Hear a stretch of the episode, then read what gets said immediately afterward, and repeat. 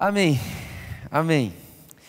Tem uma, uma história que eu gosto muito que diz que certa vez um pastor ele se encontrou com o apóstolo Pedro na porta do céu. E quando ele se encontra com Pedro na porta do céu, Pedro está ali como quem está guardando a entrada. Então, parado ali na frente, como quem protege uh, o céu das pessoas que entram. Né? E aquele pastor olha para Pedro e diz: Ei, Pedro, queria muito te conhecer tal. E Pedro olha para ele e fala: Ai, que bom, tal, não sei o quê. Como é seu nome? E eles começam uma conversa ali. E o pastor pergunta: E aí, para eu entrar aí no céu?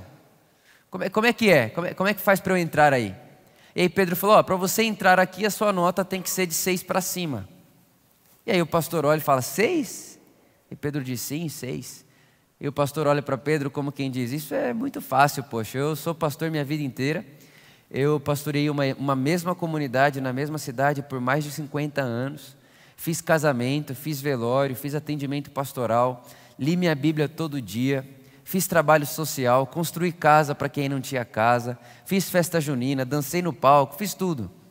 Fiz tudo que eu podia fazer para ajudar pessoas, fiz tudo que eu podia fazer para, enfim, orei todo dia, tudo, tudo que estava ali no script que eu tinha que fazer eu fiz. Então tirar seis para mim vai ser fácil. E aí Pedro, olhando para aquele pastor, olhou para ele e falou: Isso aí que você fez, que você acabou de dizer, é tudo que você fez? E o pastor disse: Sim.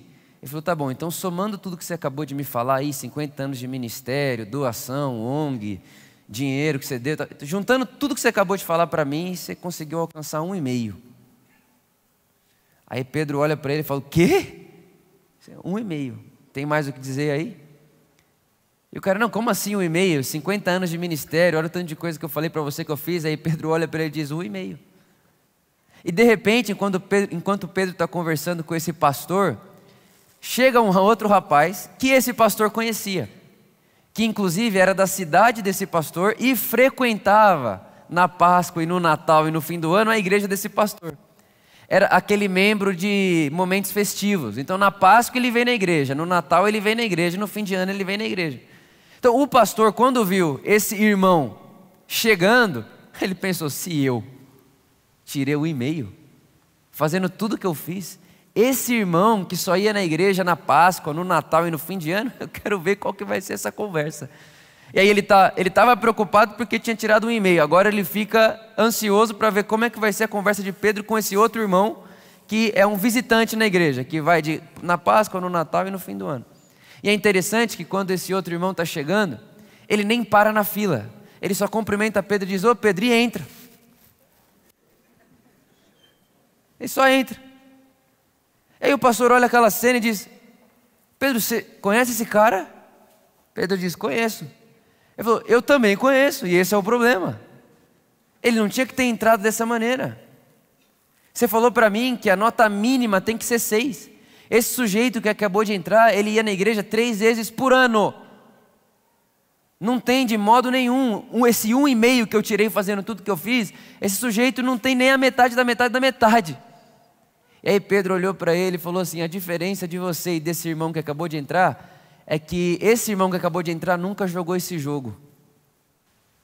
Ele nunca quis tirar seis. Ele nunca quis conquistar para entrar. Ele nunca, ele nunca quis saber quanto é que custa, qual é a nota para passar. Ele aceitou que é de graça. E entrou. Passou. Está lá já, e você está aqui ainda brincando, discutindo comigo, querendo tirar nota 6. E enquanto eu escutava essa história, eu escutei essa história da boca de Paul Young, que é o autor lá do filme A Cabana, né, do livro, na verdade. Eu me lembrei de uma outra irmã nossa, essa irmã nossa viveu ali no século V, mais ou menos. E ela dizia o seguinte: das coisas que Deus não sabe são essas: odiar, somar e subtrair. Das coisas que Deus não sabe são essas: odiar, somar e subtrair. Essa história, né, que obviamente é uma história, não aconteceu concretamente, mas está dentro do espírito do Evangelho, mostra para a gente essa realidade de um Deus que não está somando e nem subtraindo. E aí nós temos que fazer uma pergunta muito sincera para nós mesmos. Se nós queremos acreditar, porque aquilo que nós acreditamos, sendo verdade ou mentira, é aquilo que nós vamos experimentar. Aquilo que você acredita, sendo verdade ou mentira, vai ser aquilo que você experimenta. As suas crenças, as suas crenças se tornam a sua experiência. Então, se nós queremos acreditar e se nós lemos o Evangelho e percebemos no Evangelho um Deus que não soma, não subtrai e não odeia, nós precisamos fazer sérias perguntas a, a nós mesmos e também precisamos fazer uma reflexão muito sincera do porquê nós fazemos o que nós fazemos. Porque repare, se Deus não está somando o que eu estou fazendo, e não está subtraindo o que eu não estou fazendo, ou o que eu estou fazendo, a pergunta que fica para mim é: eu continuarei fazendo aquilo que eu faria, ou aquilo que eu faço, enquanto eu achava que Deus somava, agora que sei que Deus não soma? Se eu fazia algo porque Deus acrescentava pontos, na minha nota. E agora eu acredito que Deus não soma pontos. Eu continuarei fazendo esse algo, ou esse algo que eu fazia, eu fazia simplesmente, unicamente, porque acreditava que Deus somava pontos.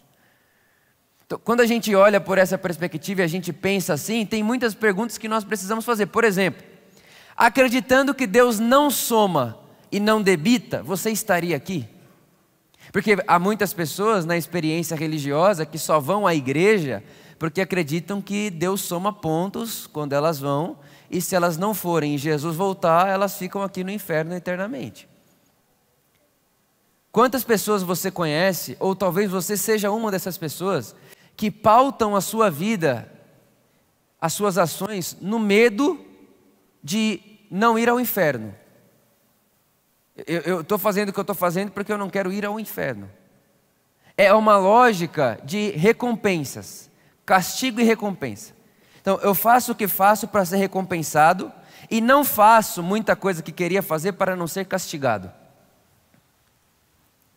É essa lógica de soma e débito, somar e subtrair, que está dentro de mim e dentro de você inconscientemente o tempo inteiro. A gente pensa assim. A, a gente é construído dessa maneira. Na escola é assim. Com os nossos pais foi assim. Quem é que ganha presente de Natal? O que comportou bem. Porque a nossa vida ela vai sendo construída na lógica do castigo e da recompensa. Então, se você quer jogar videogame dia de semana, isso é uma recompensa. Comporte-se bem.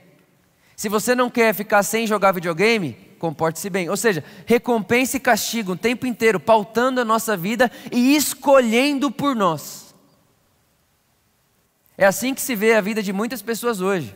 O que escolhe o que elas fazem da vida delas é o sistema de recompensa ou o sistema de castigo. O medo do castigo ou a vontade da recompensa. Está dentro de mim, está dentro de você. E há uma pergunta muito sincera que nós precisamos fazer.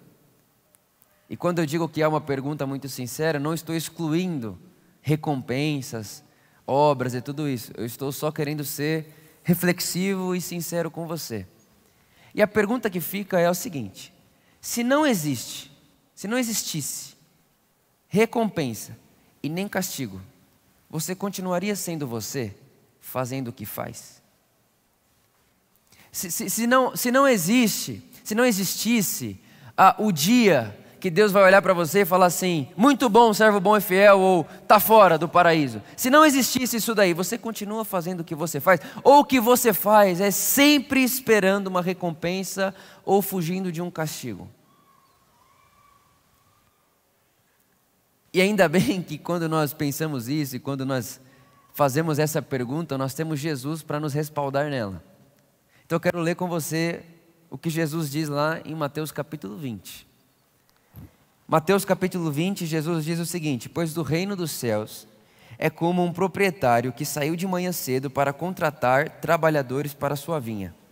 Ele combinou pagar-lhes um denário pelo dia e mandou-os para a sua vinha.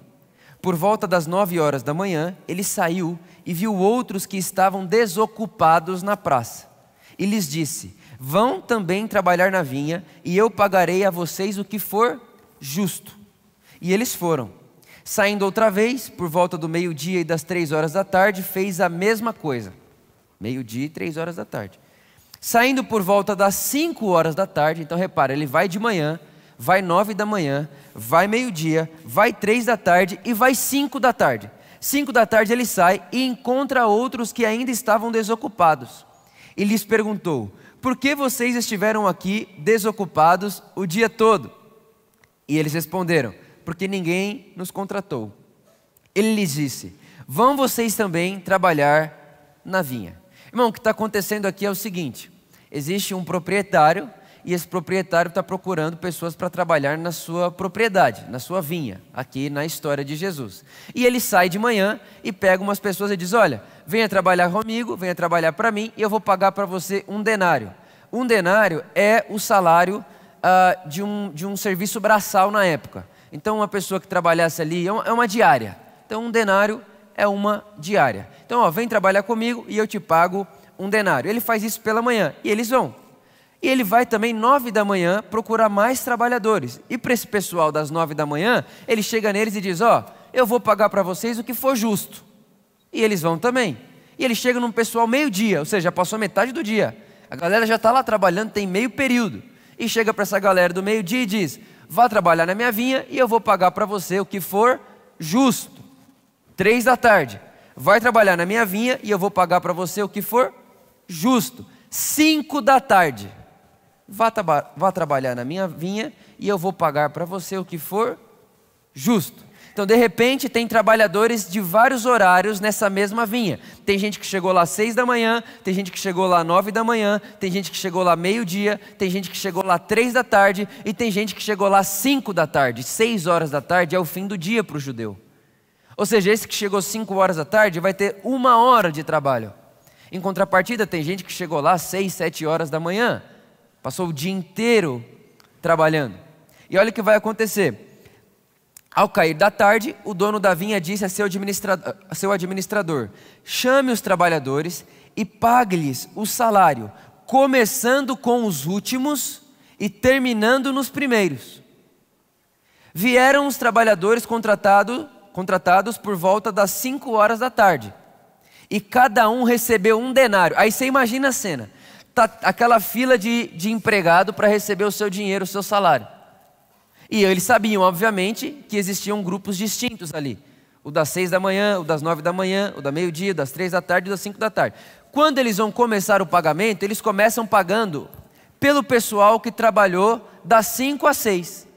Ou seja, começa pagando pelo pessoal que trabalhou menos. E aí, quando o administrador vai pagar essa galera que trabalhou muito pouco, o administrador dá um denário que é o que tinha sido combinado com a galera que entrou de manhã. Então você imagina a cabeça desse pessoal aqui que chegou cedinho. Meu Jesus, se ele está pagando um denário para quem trabalhou uma hora, quando chegar a nossa vez, se eles merecem um denário, quando chegar a nossa vez, se para eles é um, para a gente, imagina fazendo conta. Imagina ganhar três denários, cinco denários, seis denários. E o texto continua. Quando vieram os que tinham sido contratados primeiro, esperavam receber mais. Eles deduziram que receberiam mais. Mas cada um deles também recebeu um denário. Quando o receberam, começaram a se queixar do proprietário da vinha, dizendo-lhes: Esses homens contratados por último, trabalharam apenas uma hora e o Senhor os igualou a nós, que suportamos o peso do trabalho e o calor do dia.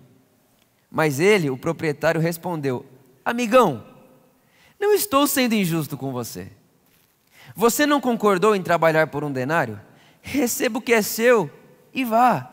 Eu quero dar ao que foi contratado por último o mesmo que dei a você. Não tenho o direito de fazer o que quero com o meu dinheiro? Ou você está com inveja porque sou generoso?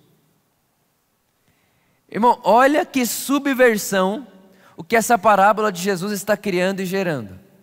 Jesus está dizendo: o reino dos céus é desse jeito aqui. O reino dos céus é dessa ordem aqui. É assim que acontece o reino dos céus. E é muito interessante que o texto diz, Jesus contando a parábola, ele conta que o pessoal que chegou primeiro e que começou a trabalhar primeiro, eles começaram a pensar que, deduzir que, já que a gente está trabalhando mais e aquele pessoal está ganhando mesmo que a gente tinha sido combinado, o mesmo que a gente ganharia, eles começam a deduzir que. E esse é um trabalho que muitas vezes nós fazemos. Já que a gente vive numa, num sistema de recompensa e castigo, a gente começa a deduzir que o dono da vinha, que é Deus, seja da mesma forma que a gente. Eles começam a deduzir que se em todo outro lugar, em todo outro espaço, quem trabalha mais ganha mais, essa vinha deve ser assim também. Se em toda outra empresa, se em todas as empresas que existem, o que trabalha mais ganha mais, deve ser aqui também. Ou seja, induzindo isso. Eles, eles estão acreditando nisso por eles mesmos. E muitas vezes é como nós tratamos a Deus. Já que o papai e a mamãe trabalham num sistema de recompensa e castigo, já que o meu trabalho é um sistema de recompensa e castigo, já que a vida é construída em sistema de, de castigo e de recompensa, Deus deve ser assim também. Uma dedução nossa. A gente começa a projetar em Deus o nosso sistema. A gente começa a projetar em Deus a nossa meritocracia, como se Deus fosse é, se submeter ao nosso sistema de crenças. Não, não foi o dono da vinha que disse para eles: Ó, oh, você vai ganhar por hora. Eles estão deduzindo, já que o que trabalhou uma hora ganhou um denário, a gente que trabalhou o dia inteiro, vamos ganhar muito mais. Eles deduziram. A outra coisa que é muito interessante nessa parábola é que eles, os trabalhadores da primeira hora, eles dizem assim para o dono da vinha: Você os igualou a nós. Você pegou gente que trabalhou uma hora e igualou essa pessoa que trabalhou uma hora a nós que trabalhamos o dia inteiro. Isso é injusto. Olha o medo dessas pessoas de se sentirem iguais. Olha, olha o medo dessas pessoas de não se sentirem especiais porque trabalharam mais. E vê se isso não se parece com a nossa religião. A gente quer se sentir especial porque a gente trabalha mais, porque a gente faz mais, porque a gente ora mais, porque a gente é mais moralmente correto. Aí a gente acha que eu posso julgar o outro, que eu posso escolher pelo outro, que eu posso é, condenar o outro, que eu posso dizer quem vai ao céu, quem vai ao inferno, porque a gente acredita que a gente é especial demais. Afinal de contas, somos trabalhadores da primeira hora. E aí, quando vem o dono da vinha e diz: Não há diferença, por que, que você está querendo ser diferente do outro, querer receber diferente do outro porque chegou primeiro? Essa lógica é de vocês, nunca fez parte da minha vinha. Jesus está dizendo: Essa lógica é de vocês, nunca fez parte do meu reino. No meu reino, que chegou primeiro não ganha mais. No meu reino não tem fila de quem ganha mais, de quem ganha menos. O meu reino é igualitário. As pessoas são iguais. E quando eu digo iguais aqui, não estou falando iguais no sentido que eu sou igual a você, não, porque todos nós somos exclusivos. Não existe outro de você. Você é completamente exclusivo. Você é a estreia de você mesmo. Você se estreou.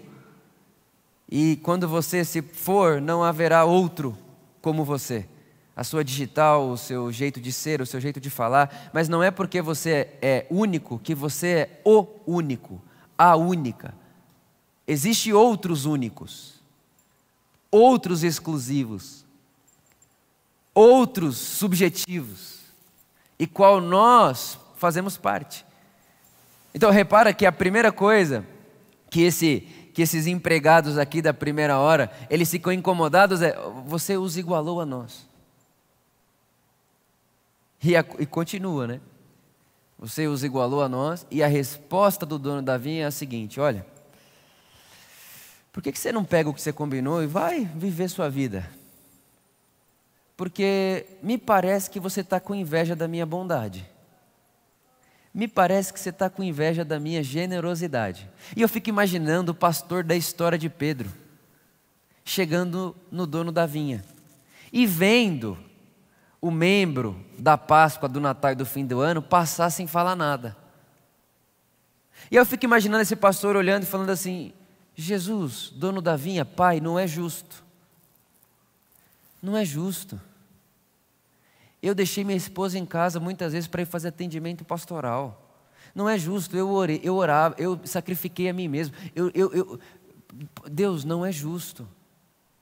Como é que você está colocando ele para ficar no mesmo lugar que eu? Como que você está igualando ele a mim? E eu consigo ouvir a voz do nosso Pai dizendo: Me parece que você está com inveja da minha bondade. Me parece que você está com inveja da minha generosidade. Me parece que você está tão preso num sistema de recompensa e castigo que você acha que o que faz mais sempre merece mais. E o que fez pouco ou que não fez nada merece castigo. E essa, irmãos, é uma ideia grega, né, que faz parte da nossa, da nossa fé, inclusive. Que, que os gregos antigos diziam? Que toda a vida e o futuro está determinado pelos deuses. Então, os deuses determinam a sua vida. E qual que é o seu trabalho? Fazer os deuses gostar de você. É tipo assim, ou você faz o Deus gostar de você, ou Deus não, né? os deuses, ou você está lascado, porque se os deuses não forem com a sua cara, não há o que você fazer, está determinado. São os deuses que decidem todas as coisas. E isso vem ter menção e vem soar som na nossa fé. Por exemplo, se você pegar para ler a história cristã, logo após a reforma protestante, isso está nos nossos livros de teologia, tá bom? Não sou eu quem estou dizendo. Isso está documentado nos nossos livros de história cristã. Na época, quando né, Martim Lutero faz o que fez ali, e começa ali o protestantismo, né, o que nós chamamos de protestantismo, naquele momento onde a igreja está ali discutindo a salvação, né, que aí vai começar a aparecer sim, Deus predestinou alguns para a salvação. Então, olha, é o seguinte: se Deus escolheu você para ser salvo, beleza, se Deus não escolheu você, problema é seu. Olha lá, mais uma vez, né, os deuses gregos. Se Deus foi com sua cara, beleza. Se não foi com sua cara, problema é seu, você está no castigo eterno para sempre. Isso vem ressoar na nossa fé. Eles vão dizer o seguinte: ó, a gente não tem como saber quem Deus escolheu para ser salvo ou não, mas tem alguns sinais, tem alguns sinais, que se nós prestássemos atenção, esses sinais vão contar para a gente quem é salvo e quem não é. E sabe qual era um dos sinais? Dinheiro. Então era o seguinte, ó, você que é rico aí, não é que a sua riqueza te salva, o que te salva é a graça. Mas ser rico pode ser um sinal de que você foi salvo. Ou seja, ser rico pode ser uma recompensa da sua salvação. Logo, ser, ser rico é recompensa da minha salvação, ser pobre é o castigo da minha não salvação. Então, repara como esse sistema recompensa castigo. Esse sistema, obediência e retorno, permeia nossa fé o tempo inteiro. E faz com que nós espelhemos isso em Deus e fiquemos esperando isso de Deus e da vida. E isso, irmãos, é completamente anti o Evangelho de Jesus. Isso é completamente anti a boa notícia. E digo mais, isso é uma espécie de anticristo. Pensar que Deus é esse meritocrata, recompensador e castigador é enclausular Deus na nossa caixinha, no nosso sistema. Só que Jesus veio exatamente de fora do nosso sistema para contar para o nosso sistema que Deus não é o nosso sistema. Deus não está nessa caixa. Deus não é dessa ordem. Deus não cabe aqui.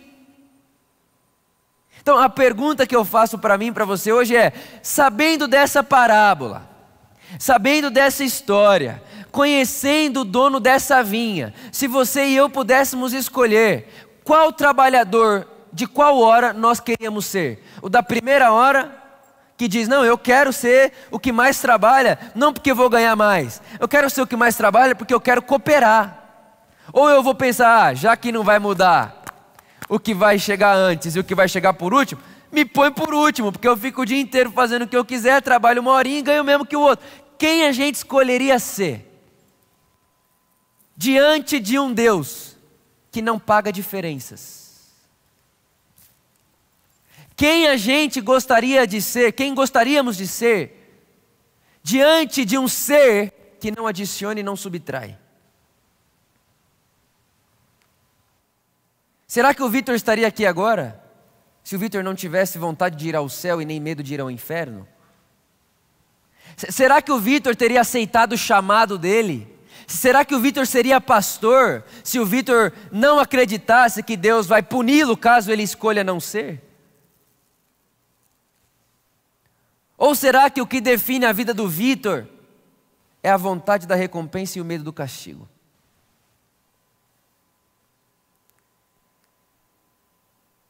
E para colaborar com essa história, eu trago para a nossa conversa Rubem Alves. Rubem Alves escreveu um livro só sobre bichos. Então, tem a galinha, tem a borboleta, e tem um capítulo, o capítulo 2 do livro dele sobre bichos, que ele vai contar a história do galo. E a história do galo é o seguinte: o galo ele se orgulhava lá no ambiente dele porque ele fazia o sol nascer. Todo dia o galo olhava para todo mundo e falava: se eu não tivesse dado o meu grito, o sol não nasceria. Sou eu quem faço o sol nascer. E todo mundo olhava para o galo e dizia: é verdade, porque ele acorda antes que todo mundo e começa a cantar, começa a gritar e com, enquanto ele faz aquele barulho dele que ninguém mais sabe fazer, o sol começa a nascer. O sol deve aparecer quando o galo canta. E o galo se orgulhava daquilo. Ele se elogiava por aquilo, ele se sentia especial por aquilo. Afinal de contas, a gente gosta de encontrar algo que faça de mim e de você especiais. Coisas que só a gente faz. E o galo tinha. Ele fez todo mundo acreditar que era ele que fazia o sol nascer. Só que um dia aconteceu o inesperado, o galo perdeu a hora. E o sol nasceu.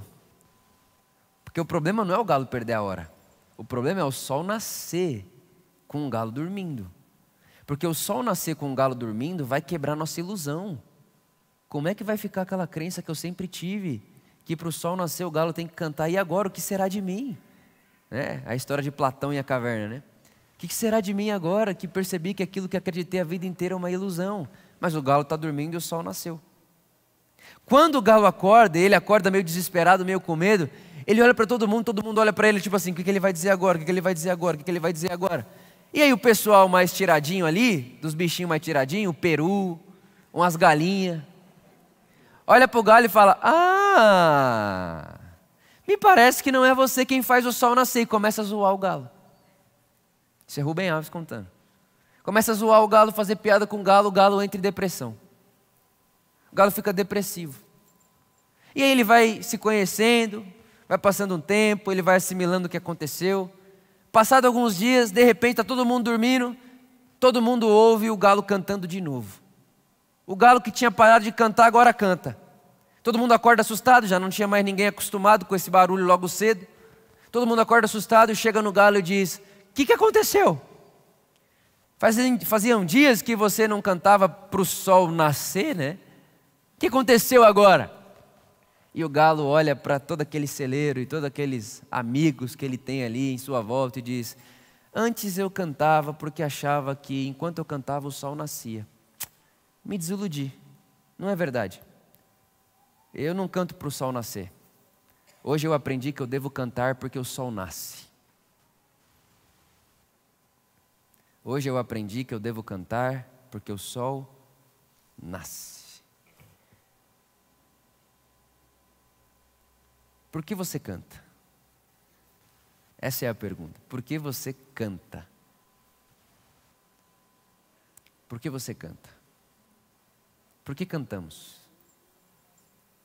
Por que lemos a Bíblia? Por que estamos aqui? Por que a gente ora? Por que você trabalha? Por que você não traz sua esposa? Por que você não traz o seu marido? Por que você tem a moral que tem? Por quê? Será que é porque a gente ainda acha que enquanto eu canto, o sol do amor de Deus permanece sobre mim? Ou nós já aprendemos que eu cantarei a minha vida inteira, não para que o sol do amor permaneça sobre mim, mas porque eu sei que ele permanecerá? Então não canto como quem quer que o sol nasça. Não canto como quem quer atrair a atenção de Deus para mim. Canto porque sei que o sol já nasceu. E canto porque sei que nasceu e nascerá. E se eu dissesse para você que se você parar de cantar, o sol vai nascer, você continuaria cantando? Eu acho que talvez essa seja das perguntas mais profundas do Evangelho. É em Jesus que eu aprendo a ser esse tipo de gente que faz o que faz, não porque tem uma recompensa proposta, mas faz o que faz porque o fazer faz parte do seu ser. Eu não quero chegar em casa agora e amar a Luísa, porque eu penso que se Deus me vê amando a Luísa, Deus vai me amar também. Eu não quero tratar você bem, porque se eu não tratar você bem, eu vou ter um prejuízo e um castigo vindouro. Não, eu quero ser o que sou. Eu quero cantar porque cantar faz parte de mim. E eu, eu, quero cantar antes do sol nascer porque faz parte da minha natureza acordar antes do sol nascer e cantar antes do sol nascer. Mas não canto como quem acha que o sol nascerá pós meu canto. Canto como quem sabe que se eu cantar ou não cantar, o sol nascerá. E se tem algo em comum com o sol, inclusive essa é até uma camiseta nova da nossa loja, é que o amor de Deus é como o sol, porque ele nasce todo dia e brilha sobre todos irrestritamente. A única maneira de você se privar do sol é fechando a janela da sua casa. Por isso, não há uma pessoa sob a face da terra que não esteja debaixo desse sol do amor de Deus. Mas de fato, existem muitas pessoas que escolheram fechar a janela. E pior do que as que fecharam a janela, são as que acreditam que com janelas fechadas precisam orar, jejuar, trabalhar muito. E aí depois que elas fazem tudo isso com a janela fechada, elas abrem a janela e dizem: "Ufa, fiz o sol nascer". Não. A janela fechada não impede o sol de estar lá, e aquilo que você e eu fazemos, cantamos ou deixamos de cantar, não impede o sol de nascer. Porque assim é o reino dos céus. Aquele que chegou primeiro e fez mais, recebe o mesmo daquele que chegou por último e não fez quase nada. Porque o nosso Pai, das coisas que ele não sabe, algumas são odiar, somar e subtrair. Oro para que o Espírito Santo nos leve a essa profundidade de espiritualidade que não está somando crédito e nem descontando débitos. Que seja assim na minha vida e na sua vida. E que o universo, o mundo, nunca perca o canto da sua voz. Que o mundo, o universo, nunca perca o canto da minha voz. Porque você cantando é um canto exclusivo seu que só você pode fazer. Você é único, mas não o único. Que essa mensagem, essa semente frutifique no meu e no seu coração. E de verdade, eu quero muito, muito acreditar. Eu quero, eu posso estar iludido, mas eu quero acreditar que eu sou o galo depois da desilusão. Eu já fui o galo que achou que tinha que cantar para o sol nascer. Já falei muito disso aqui para vocês. Mas eu, eu, eu, eu acredito não estar iludido, mas quero pensar que hoje, quando alguém pergunta para mim, Vitor, por que você canta? Eu quero poder responder como o galo depois da desilusão. Eu canto porque eu sei que o sol vai nascer. Eu canto porque a recompensa da vida é mais um presente do que uma conquista. Eu canto porque viver é ser. Eu canto porque cantar faz parte de mim. Que seja assim na minha vida e na sua vida. Amém.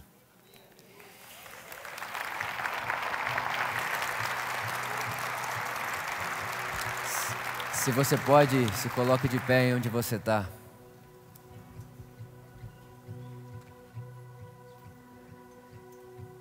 E eu não quero dar de maluco aqui, pedir para você cantar como um galo aí no seu lugar.